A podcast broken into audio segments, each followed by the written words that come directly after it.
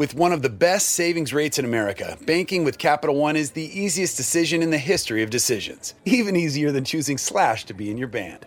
Next up for lead guitar. You're in. Cool. Yep, even easier than that. And with no fees or minimums on checking and savings accounts, is it even a decision?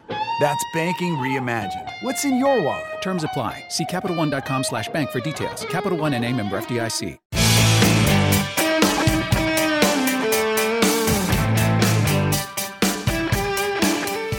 Hey guys, this is Amanda Mork, native Angeleno, classic rock fanatic, and host of My Rock Moment. If you're a diehard classic rock fan and love hearing about unforgettable moments in rock, then this podcast is definitely for you. Join us for bi-monthly episodes as we connect with special guests as they share their unforgettable rock moments and stories that made them forever fans. And don't forget to head over to my Instagram at LAWomanRocks for some cool classic rock photos and the stories behind them. Today we actually have celebrity chef Leslie Durso with us. Leslie and I are going to chat about her time on the Sunset Strip when she was a regular. She's got some stories about playing rock band with Bill Withers and meeting Prince at one of the clubs. And she and I are also going to take a nostalgic tour down the Sunset Strip as well. So stick with us. You don't want to miss it. Thanks for being here, Leslie. My pleasure. My pleasure. Are you kidding me to hang out with you and talk about rock and roll? I know. I know. Well, Leslie, you've got, like, you know, a lot of things in common. You're SoCal native like me. I know you hail from San Diego uh, rather than L A, but pretty much the same. And you are a total rocker. And guys, I, she actually is not in the music industry, but probably has more stories than anybody I've ever met. Um, rock and roll stories, I would say. That's because I wish I was in the rock and roll industry. Oh, if don't we all? Sing, oh my gosh. I would have made the best rock star if I could sing. I, Instead, I sing like a deaf cow. You know what? There's always an instrument you can pick up. I was terrible at band. I tried playing guitar. I tried playing flute. I tried playing piano. I'm just, I'm just not musically inclined. But well, I can memorize any song, which is good for karaoke. That's about it. Well, there you go. It's all right. I mean, you're pretty good at your day job, so I wouldn't worry. For anybody that hasn't seen her, she's on Food Network. She's on Discovery Channel. She's on Hallmark. Um, she is indeed the premier vegan chef, and if you've been lucky enough to taste one of her dishes at the Four Seasons Punta Mita or Santa Barbara, you are, you or at least you probably really would have enjoyed yourself. God, it's making me wish I was on vacation right now. Right? But um, she's quite an accomplished chef, and that's what it, what's interesting about that is that, you know, um, despite all your accolades in the um, the vegan world, you know quite a bit about rock, which is why I have you here. And you have a very interesting background just in terms of your time in L A. And as you know, for a lot of people from the small town, L A is the mecca for the music industry. Yeah, um, absolutely. There's a lot of creative juices flowing here. A lot of people come in here to make something of themselves. And that's why I wanted to have you on, because you were essentially ground zero for many, many years. Um, and experienced a lot of it, even if it was just peripherally when you weren't in the industry. Oh, gosh. Yeah. I, I feel so lucky to have witnessed so many amazing moments uh, in, in music history and been part of a few things. And I just I, I just love music. I love rock and roll. I love music. I, I just I'm obsessed. I'm obsessed. I was listening to old records all, all morning. See? I could talk to you today. And that's what I love. So I want to jump back for a second, because you grew up in San Diego. Now, San Diego wasn't very different than the beaches of Los Angeles, for those of you that aren't from around here. And there's a very distinctive st- sound when you grow up in Southern California on the beach. Um, that surfing culture can sometimes breed a lot of classic rock, everything from Bob Marley to Steely Dan, the Stones, and everything in between. But then there's also that beach grunge sound that really was native to our area. Um, and I know that that had a lot of influence on me growing up and the things that I started to listen to. And I didn't know if, you know, that kind of was your story as well, where you came from. Sure. I mean, and I didn't really realize, you know, because you're a kid, you don't really realize what you're part of until much later in life. So, I mean, um, the guys from Blink one eighty-two went to my rival high school. They used to play all of our high school parties. I mean, that's how, you know, my my live music uh, experience started, was with bands like that. I mean, I remember listening to the local radio station in San Diego, and they're like, Blink is being sued, so now they have to change their name, and they're now going to be called Blink one eighty-two. And we're like, that's so weird. Um, and the coffee shop that I used to go to down in La Jolla, my favorite band, Loam, used to perform there all the time. Of course, Loam has never done anything. But the person that opened for Loam was this kind of weird girl who was always around at the beach. You could always see her hanging out. Oh, it was Jewel. What? Jewel. So wait, she made her, wasn't she originally from Alaska and then made her way yeah. down, I guess, to warmer weather? The warmer weather. I, I story goes that she was uh, she was living in a in her car in San Diego for a long time. And I mean, we oh, yeah. always remember seeing her. She always had her guitar down at the beach, and she'd just sit there and she'd just be strumming her guitar and, and yodeling and singing. Oh, and we're always like, oh, there's There's Jewel. Wow. With dreams of making it one day. Jeez. Well, it worked in her favor. I mean, hey. It oh, yeah. oh, got yeah. her a record gig eventually. It worked. And I always remember, I mean, No Doubt was an Orange County band, but they were right. always down in San Diego playing at all of the, uh, the local venues. Well, and that's what's interesting, because, you know, we had um, Bad Religion. We had Pennywise. We also had Sublime, which was a Gardena band. And obviously, you know that, you know, uh, No Doubt and Sublime were hand in hand, especially in the early years. Like, with well, yeah, the, uh, I had, I had like, um, and, paper flyers that say like Sublime and No Doubt headlining the same shows. Isn't that crazy? It was like circa ninety-four. They kind of defined a time. They defined a sound. Um, you know, just as grunge did in the early nineties as well. And then with the death of Bradley, um, you know, that was huge. And then obviously the death of Kurt Cobain. But those those sounds were so definitive. And I think you either, you either latched onto them or you didn't. Um, sure. And then from there, you know, your, your sound expands. But speaking of L A, I know that you eventually made your way up here. And you were a darling of the Sunset Strip. That's what I'd like to call you. I uh, I spent a fair share of my time on the Sunset Strip, for sure. I moved to Los Angeles when I was, um, well, I started, I started coming young. I mean, I hope my mom doesn't listen to this because they might kill me. As soon as I got my driver's license when I was sixteen, I would literally come up here for the day because I thought I'd get discovered on the Sunset Strip. And so I would... I would tell her I was going near the beach, and I would just drive to Los Angeles using my babysitting money for gas money. And I'd just walk up and down Sunset Boulevard thinking that that's how it happened. That's how I should preface that by saying I, I wanted to be an actor when I was a kid. And uh, yeah, I would just walk up and down the street. Being like, and in your defense, I've that happened many times before. Right? I, I like, mean, here, I'm ready. Where are the people to discover me? Yeah. We've got agents lining the streets. Right? Yeah. Oh, God, so funny. I remember going to William Morris, the agent's offices, and just like walking up to the receptionist. And I was like, hi, I want to be an actor. She was like, do you have a headshot? And I was like, no. I'll get one. I'll get one. I'll get one. Uh, but yeah, so many good times. So yeah, I moved here when I um, guess I was te- technically twenty when I moved here, nineteen or twenty. Uh, I forget exactly, but I was so, not twenty-one. And so I, uh, I was going to every club I could that they wouldn't I D me. And then I started meeting like the cool people and the door people. And you remember like Pantera Sarah. And then I was able to like get into the clubs without being twenty-one. I remember uh, the owners of the Sunset Room threw me a huge twenty-first birthday party. And they were like, oh, so tell us how old you are. You know, what is this? twenty-five, twenty-six. I was like, twenty-one. What? We've known you for two years. You had us fooled.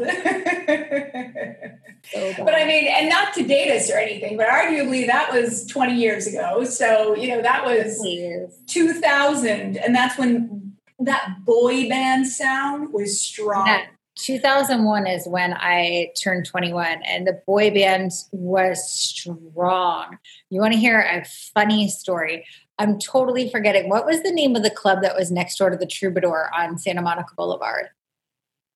It was called the Doheny Club, but before it was called the Doheny Club, it was... Oh, yeah, and then it was the Doheny Room for a while. I don't remember what the name of it was. Before it was the Doheny Room, it was this other really cool club. And I knew the owner, but it was one of those clubs where you'd walk in and you were like, whoa, I feel like I'm the only non-famous person in this club. And it was because it was before, I mean, paparazzi would be outside, but nobody had cell phones so that, you know, nobody knew what was going on inside. Uh, which is awesome. No way, which was so awesome. And I was there the night that Britney Spears and Justin Timberlake had already broken up. But they ran into each other at that club, and they had this famous dance-off. And we were there. I was I was dancing with P. Diddy back when he was P. Diddy, and all of a sudden, like the dance floor clears, and Puff Daddy is like orchestrating this dance-off between Britney Spears and Justin Timberlake, and they were both there with like their crew um, of dancers. It was the most wild, one of the most wild. pop experiences I've ever had. It was so funny. Oh my! Who so won? Play. I'm sitting here with bated breath. Who won? I don't know if anyone really won. I mean, Justin kind of grabbed a girl and started making out with her at the end of a dance, which just made oh. me mad, and so they yeah. had to just walked away. Uh, so it just kind of dissolved like that. But it yeah. was uh, it was an experience for sure. There were so many people there. I mean, I could tell you, like, literally every famous actor of that era was there that night. Oh, my gosh. Yeah, I, I never really had... Okay, I would love to see a dance-off, but I never had an affinity for that music. It just... Yeah, I was never that into it, but I have to say, then I became friends with some people that were in boy bands, like the two biggest boy bands in the world. And um, I... Uh, I, I appreciated it. I appreciated their talent. Um, I remember one afternoon playing Rock Band at uh, my house with my ex. And um, one of the boy band members was on bass, one was on drums, and then two super famous actors were also like singing. And, Stop it. And, and no names. We can't, we can't talk names. I mean, we could if you wanted, but then I mean, yeah. one of my favorite people of all time, Bill Withers, lived across the street, and he came over to rock, rock Band, and that was the group that was in my living room playing Rock Okay, band. wait, wait. Okay, so just step back for a second so that we can all take in this scene. You've got your ex-husband and you playing Rock Band with... I wasn't playing. I was Okay, so you were there. Watching. Two big actors. Can yeah. you name names? Um... Sure. Chris Pratt and Anna Faris. Okay. All right. Yeah. We know who they are. And yeah. then you've got two musicians from two of the biggest boy bands or one of the biggest boy bands. Yeah. So are we talking Timberlake or are we, who are we talking? Kevin Richardson from The Bachelor. Okay. Yes. And Lance Bass from N sync. Yeah. Yes. And Bill Withers. I mean, it was a room. It was a room. And Bill Withers is sitting in the background listening to all of this. Oh, yeah. And then he was like, just like talking to the guys. And I mean, Kevin Richardson was so starstruck by Bill. It was so cute. It was amazing. I mean, who wouldn't be starstruck by Bill Withers? And he was receiving this music very well, because to me, it's a bit of a departure than, you know, say some of the stuff he well, put we together. Weren't, we, we, we, were, we weren't playing pop music. Remember Rock Band? You could play. And I've never played it. It was, so it's a video game, and you, you pull up a song, any song, and then you have to play it. And it shows the music, uh, the musical notes for each of the instruments. And so you have to play along. And it tells you what to play. And then you get scored at the end of it by how well you played.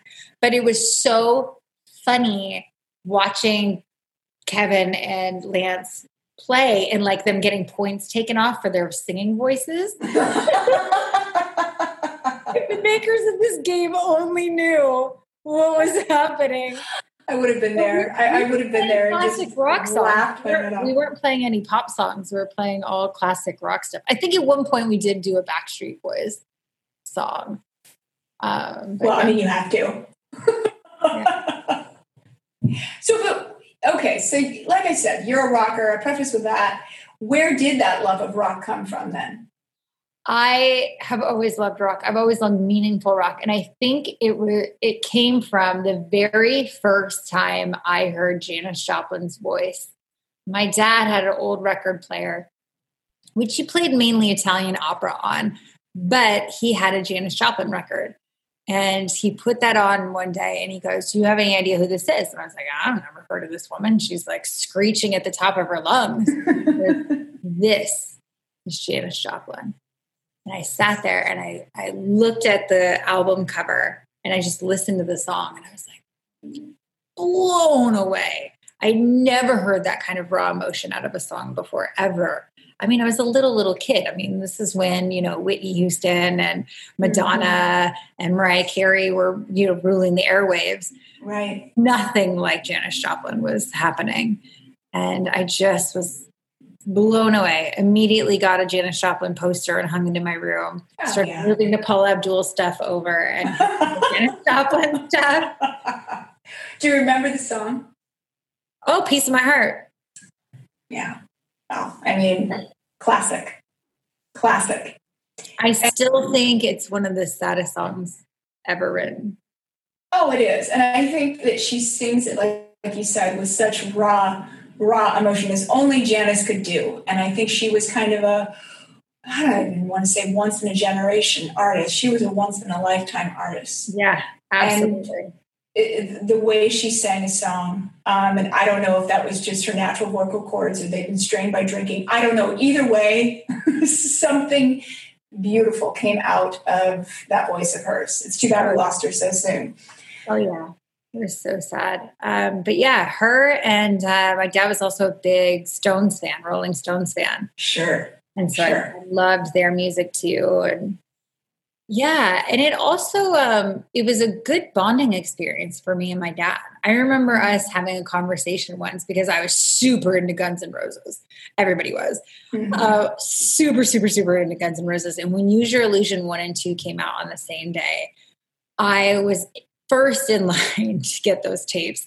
And I played them over and over and over and over and over and over and over again. And I had this debate with my dad about who was a better guitarist, Slash or Jimi Hendrix. And uh, it was just so interesting. And my dad would sit there and he'd play me Jimi Hendrix songs and I'd sit there and I'd play him Guns N' Roses songs. And it was just a really cool experience. And then, mm-hmm. um, you know, neither of us even gave into the fact that Prince was actually the best guitarist that ever lived. Isn't that funny? Prince played so many different instruments, and I think that was overshadowed, one, by his singing, and two, by his persona and look, because he was a performer in every sense of the word, in everything he did, you know? When you think of Clapton, you think of guitar player. When you think of Janis Joplin, you think of singer. But when you look at Prince, there's so many things that come to mind, and he was a virtuoso. And I know you had an experience with him. I did. Well, not a not a biblical experience. Let's keep right there. Uh, yeah, an experience all the same. Well, I love I love Prince. Um, but yeah, I mean, do you want me to tell that story? I mean, we're here, and it's a good one. Yes. So uh, I thought I was pretty cool in my early twenties. I thought I was pretty cool. And I used well, it sounds to... like you were. I mean, I, I mean, you were tromping around the Sunset Strip like you owned the place. Well, I was also really into vintage fashion, which was not the style at that moment in time. That moment in time, it was all about the black pants and the go-out tops. Mm-hmm. Do you remember that? Yeah. No, I was one of those. Yeah. Wearing black tight bootcut pants and some sort of crop top top. Well, I wasn't into it. I was really into vintage fashion at that moment. I was always trying to look like Janis Joplin or just look like somebody crazy. So one night I'm I'm out at a club um, in Hollywood, and I'm dancing with my friends and having a great time. And Prince walked in, and I was like, "Oh my God, his Prince!" I mean, was it Radio Scratch? No, no, but he was the kind of person he walked. You felt him walk in the room before you saw him. He walked in, and all of a sudden, it was just like, like it was like he took the air from the room, and everyone just like didn't know. What was five foot six. Yeah, I spotted him, and he had his huge bodyguards around him, and he walked in with two of the most stunning, probably the most stunning women I had ever seen in person in my life. I mean, super models looked like garbage next to these women, right? And he's at a booth, and he's just hanging, and, you know, so we're all dancing, having a great time. And one of his bodyguards comes over to me and says, "Hey, Prince wants to uh, Prince wants to meet you." And I was like, well, if Prince wants to meet me, he can come say hello. Way to play hard to get, Leslie. Dork. And um, so, you know, I'm still dancing. I'm still dancing. I glance over at Prince, and he just smiles at me. And I was like, oh, my God, Prince just smiled at me. uh, and the next thing I know, his bodyguard comes over later and says, you know, hey, Prince is having an after party at his house, and he wants you to come. And I was like, you know, I was still really young, and I was very, uh, I was very scared of the world. I was very, I'd never done a drug before. I didn't even really drink. I mean, I would maybe nurse one drink the entire night when I was out. I just loved to be dancing and in the scene. Right. And I, so I was like, Prince after party. Oh my God, I can't even imagine. No, I'm, I'm way too big of a square to be there.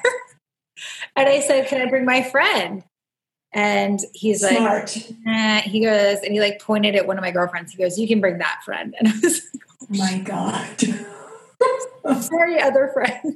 But you have to go. You know, now you're not going alone. This oh, yes. is Prince. It's, it's like. Prince. And I was like, okay, you know, like it's cool. I, I can get out of any dangerous situation. If, if need be, I can just, you know, run. so you're, you're probably bigger than him, so. Or you were. Oh, yeah. With my huge platform shoes I used to wear out. Yeah. My, my vintage. You could do some damage. Something that Elton John would have worn, like giant vintage platform shoes. So Elton John maybe could wear them. Uh, so we get to Prince's house, and Prince is nowhere to be found. Everybody's drinking. So I like get a drink, and then I go to the bathroom, and I dump the drink out in the sink, and I fill it with water. Because I'm so mad, and I was just so scared of, you know, getting roofied or, you know, somebody spiking my drink with something. And uh, finally, Prince comes out, and he sits at his piano in his living room, and he just starts playing. And everybody goes silent, and everyone just sits down. And we just sit, and we listen to Prince play for like three hours. And he's singing, and we're all singing along. And I was just sitting on the floor on the carpet, like, like a puppy at his feet. And I was just like, this is the most amazing moment of my life. But it was truly. He was singing his songs or just um, like a. He sang a couple variety. of songs. He was just kind of singing everything. I mean, wow. He was singing everything. And some songs would last for thirty minutes, and some songs would last for thirty seconds. And he just was kind of all over the place. And then he just would play the piano for, you know, ten minutes straight. And uh, it was just so interesting. And then he stopped, and then, and then it started getting a little heavy, and I, and I got out of there. Meaning he took his robe off. Yep. Yep. Basically. Basically. And I was like, okay, that's my cue. Yeah. Yeah, I think I would feel the same way. Yeah, and I think it was like five. I mean, it was probably five in the morning when I was driving out of there. Yeah, but look, look at the story you have to tell, especially now. Unfortunately, he's no longer with us to have had that memory. And he was an incredible musician in every sense of the word. And it didn't matter what he was playing, whether he was playing contemporary songs or someone else's song. I mean, we've, I think we've all, if, if you're a rock fan, you've heard him play while, while My Guitar Gently Weeps. Oh my God. The live, the recording at the Rock and Roll Hall of Fame, probably yeah. the greatest uh, live performance of that song and the history of, of it. Mm-hmm. Um, and you really, it's just, it's a testament to how well he has mastered these instruments. Oh, yeah. And, you know, again, oh, as I yeah. said, and he is a true virtuoso, and I think that that was overshadowed. But the that memory you have. So thank God you took a chance. And I understand getting out when the robe came off. What do they say? Nothing good happens after midnight? Or maybe. Yeah. Well, in Prince time, that means nothing good happens after four a.m. That's what I was just going to say. It's a little later with him. But that was your time as an actress. And I know that, you know, years and years ago, you've made this transition um, into the vegan world. You've been incredibly successful. But in doing that, it's been interesting because that element has kind of followed you. More and more these days, we're seeing celebrities, um, you know, musicians, actors, whoever it may be, these prominent people really move to plant-based diets. So you've been able to amass a following that's really been an eclectic mix of people, which has included some pretty big musicians. Yeah, it's kind of wild. It's so fun, but it's like, it's a different angle and it's a different way in. And so like, yeah, I mean, Moby, who is a huge uh, vegan and uh, animal rights guy, he and I are pretty tight. And um, I remember when I, when I met Tony Kanal for the first time, the bassist of No Doubt, he he and his wife are big vegans.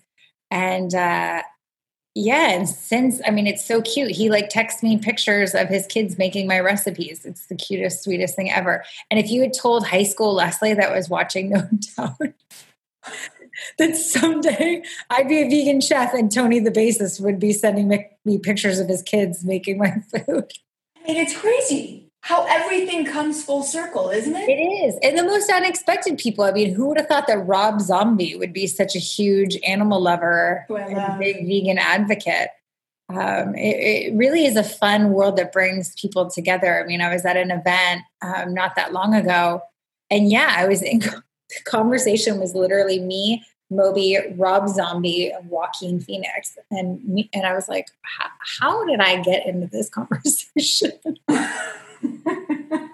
Kevin Smith was there too, and he actually said it best.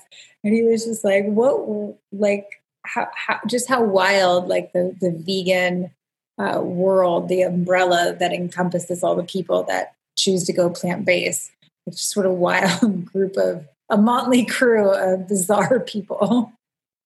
Yeah, but it's amazing to be in the thick of that, especially when, you know, it's people that you loved and admired, and well before you were, I don't want to say anybody, but you know what I mean, in that scene. I mean, oh, yeah. I remember, I mean, the first time I talked to Rob Zombie, I was like, um, yeah, I went and saw you guys when I was sixteen years old. I didn't drive yet. My, actually might've been fifteen because my, my boyfriend at the time had a car and he was able to drive us to go see White Zombie. And it was the first time I'd ever been to a, like a heavy metal rock concert. And I'd never seen mosh pits like that or people behaving like that. And so many terrifying looking people, uh, you know, it was, it was just a little sheltered girl from San Diego. It was so wild to see all these, these people that looked like they could kill you. And they were all devil, devil worshippers. And I remember the Toadies, the Toadies opened for that. Remember the Toadies? I remember the Toadies. I remember the Toadies. I liked the Toadies, but not as much as Rob Zombie. And I will tell you, as a young, somewhat prudish high school girl trying to figure things out, when I heard More Human Than Human, oh, such I a mean, fun. And I don't even need to talk about the opening part. We all know. Oh, yeah. I mean, that was mind blown, better than reading a romance novel. I was like, I shouldn't be listening to this right now, but I am, and I'm loving it. And that made me a huge fan of Rob Zombie. Really impressionable time, coming out with the right music. He had the same effect on me as uh, Trent Reznor and Nine Inch Nails, the Downward Spiral album, kind of touched something in me that was kind of this, like, blossoming part of me. Totally. You know what else was really cool with the, the White Zombie concert was they had a really badass female um, guitarist. I yeah. The guitarist, right? And it was so cool to see a, a woman up there just like slaying it with the boys. Mm-hmm. Mm-hmm. No, yeah, he had an awesome band and it was really a variety of people. And I think the nineties was really that time when you start to see like diverse bands coming out, like Smashing Pumpkins and things like that. Oh my God, um, I saw a gazillion times live too. No, no, they're they're incredible. They're incredible, but they defined that time too. They were that... somewhat part of that grunge um, scene that was and, coming and out and expanding. Jam, I used to see Pearl Jam all the time because m- most people associate Eddie Vedder with um, Seattle. But he was from San Diego. He was from San Diego. So he mm-hmm. would play there all the time and his mom would always be front row in the shows. And you know, if anyone was ever misbehaving, he'd be like, time out. Guys, my mom is here. You got to stop.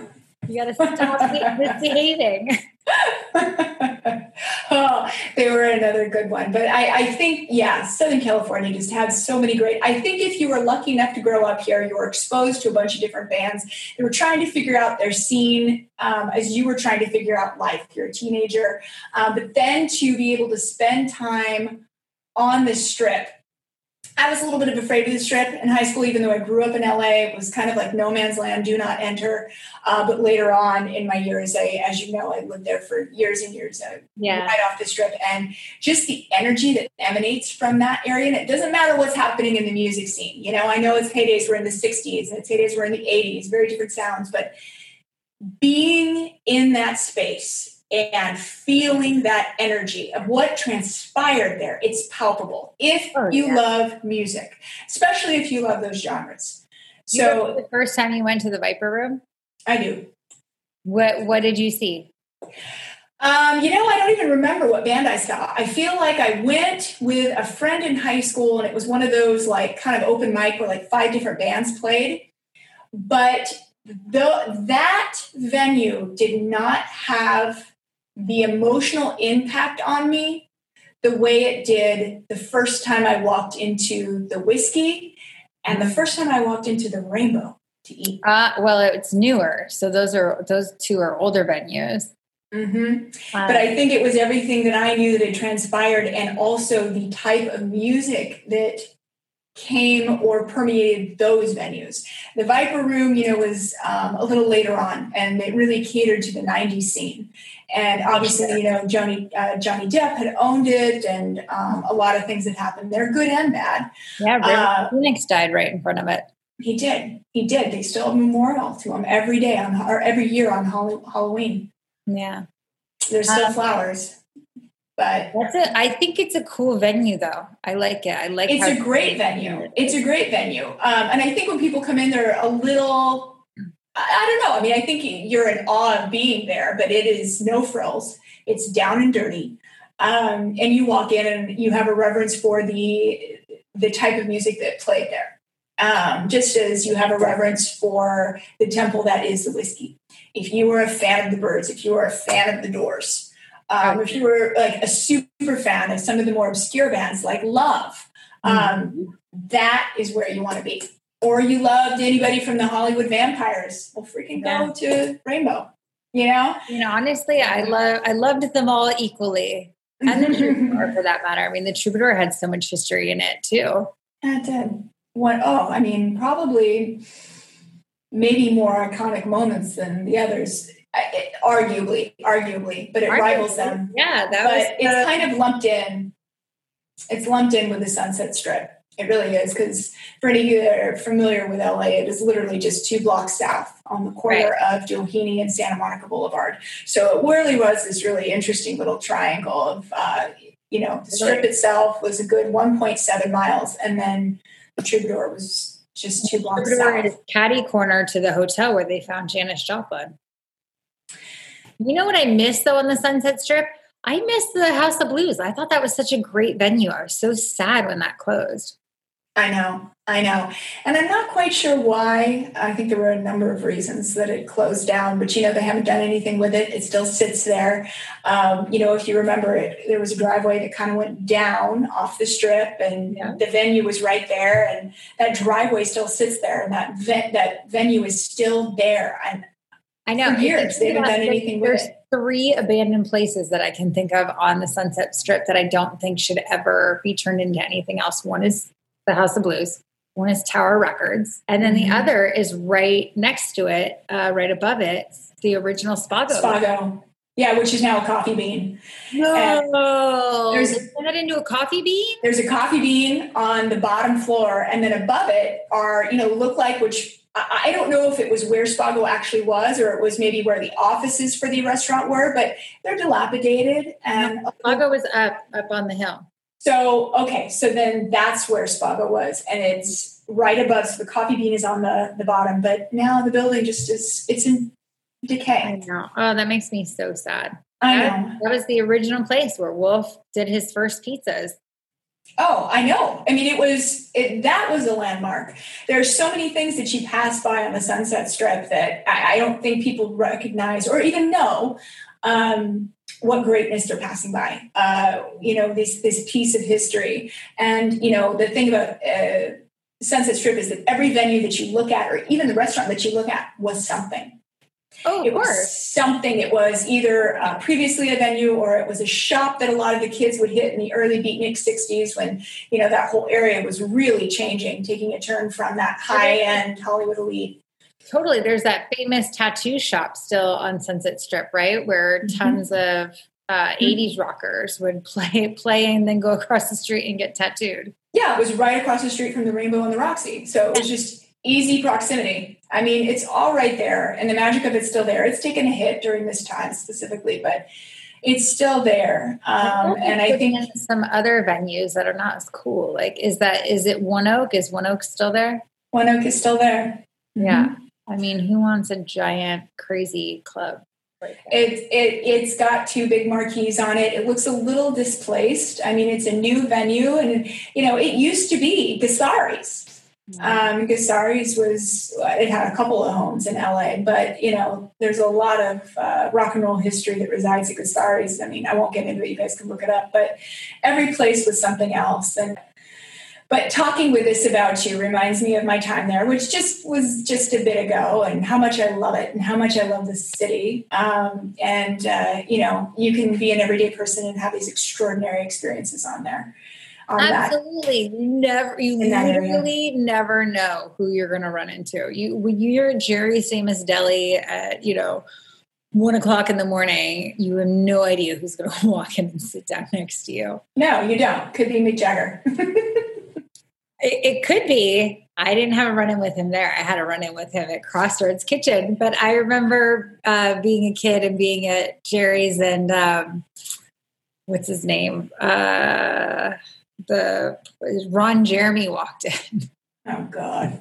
Exactly. Talk about another Sunset Strip staple, whether they want him or not. Oh, exactly. Man. But, um, yeah, is Mick a vegan? Uh, not that I know of, but he oh. was that night. He was with, um, he, rest in peace, Steve, Steve Bing, who is a great, great music supporter. I wish you could have had him on this podcast, because he had the best stories you can imagine. He produced um, the Rolling Stones tour, and I believe mm-hmm. the documentary too, and uh, was really mm-hmm. close with them. And uh, yes, we they were. He was there with the Rolling Stones, some of the Rolling Stones, including Mick Jagger. And uh, there was a Sunday incident where somehow Mick Jagger ended up feeding me a spoonful of ice cream. Somehow. Somehow. I mean, again, another one of those moments where you're like listening to the Rolling Stones as a kid. Who would have thought? Who would have thought? I know. Well, First, they're all swaying. I had when I left. Swaying vegan, um, you know, put in a good word for me. Yeah, I'd love to have him on here. Um, Mick Jagger? Oh gosh, I wouldn't shy away from Mick Jagger. I wouldn't char- shy away from any of them. Give me Ron Wood. Give me Charlie Watts. Give me, of course, you know, uh, Keith Richards. Any of them. Jeez. Anyway, right? Oh my gosh. All but um, but Leslie, I appreciate having you on. And before you sign off, I gotta ask you, okay? And I know it's like picking your favorite children. Um, three top bands. It's okay if they're not rock and roll. Um, top three bands. Uh, Janis and Big Brother and the Holding Company. That's what mm-hmm. comes to Uh Fleetwood Mac. Mm. And uh oh, can I tie for third with the Rolling Stones and the Beatles? Yes. Okay, done. Yes. Because that's been a question I've had before with other people. Stones or Beatles, but it's just so hard. I well, mean, you know, and I grew up, my dad's attitude was everybody was either a Stones fan or a Beatles fan.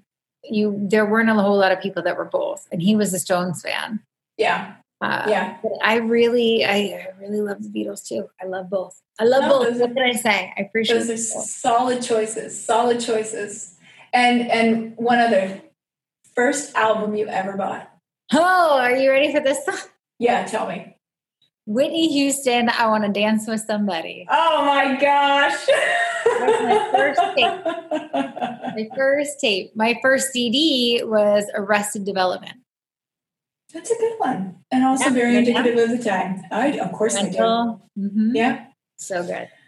Nice. Thank you so much, girl, for coming on. I love reminiscing with you and talking all things Sunset Strip and hearing some of your stories. I know you've got an arsenal of them. Oh, I know you do. Well, but beautiful, friend. I look forward to the day that you get a van and you start doing tour rock and roll tours of the Sunset Strip. You know what? The thoughts crossed my mind a number of times. So I'll be the who knows? First on board. Stranger things have happened.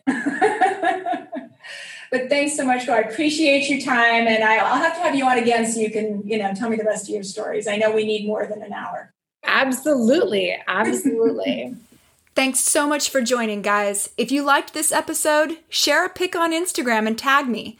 Send me a message to let me know what you liked or what you want to hear more of, or feel free to leave a review on iTunes. And don't forget to head over to L A Woman Rocks on Instagram for some great classic rock photography.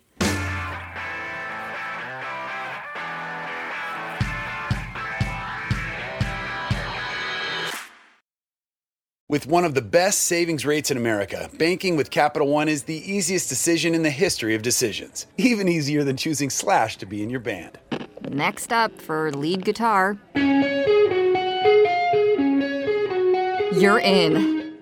Cool. Yep, even easier than that. And with no fees or minimums on checking and savings accounts, is it even a decision? That's banking reimagined. What's in your wallet? Terms apply. See CapitalOne.com slash bank for details. Capital One N A member F D I C.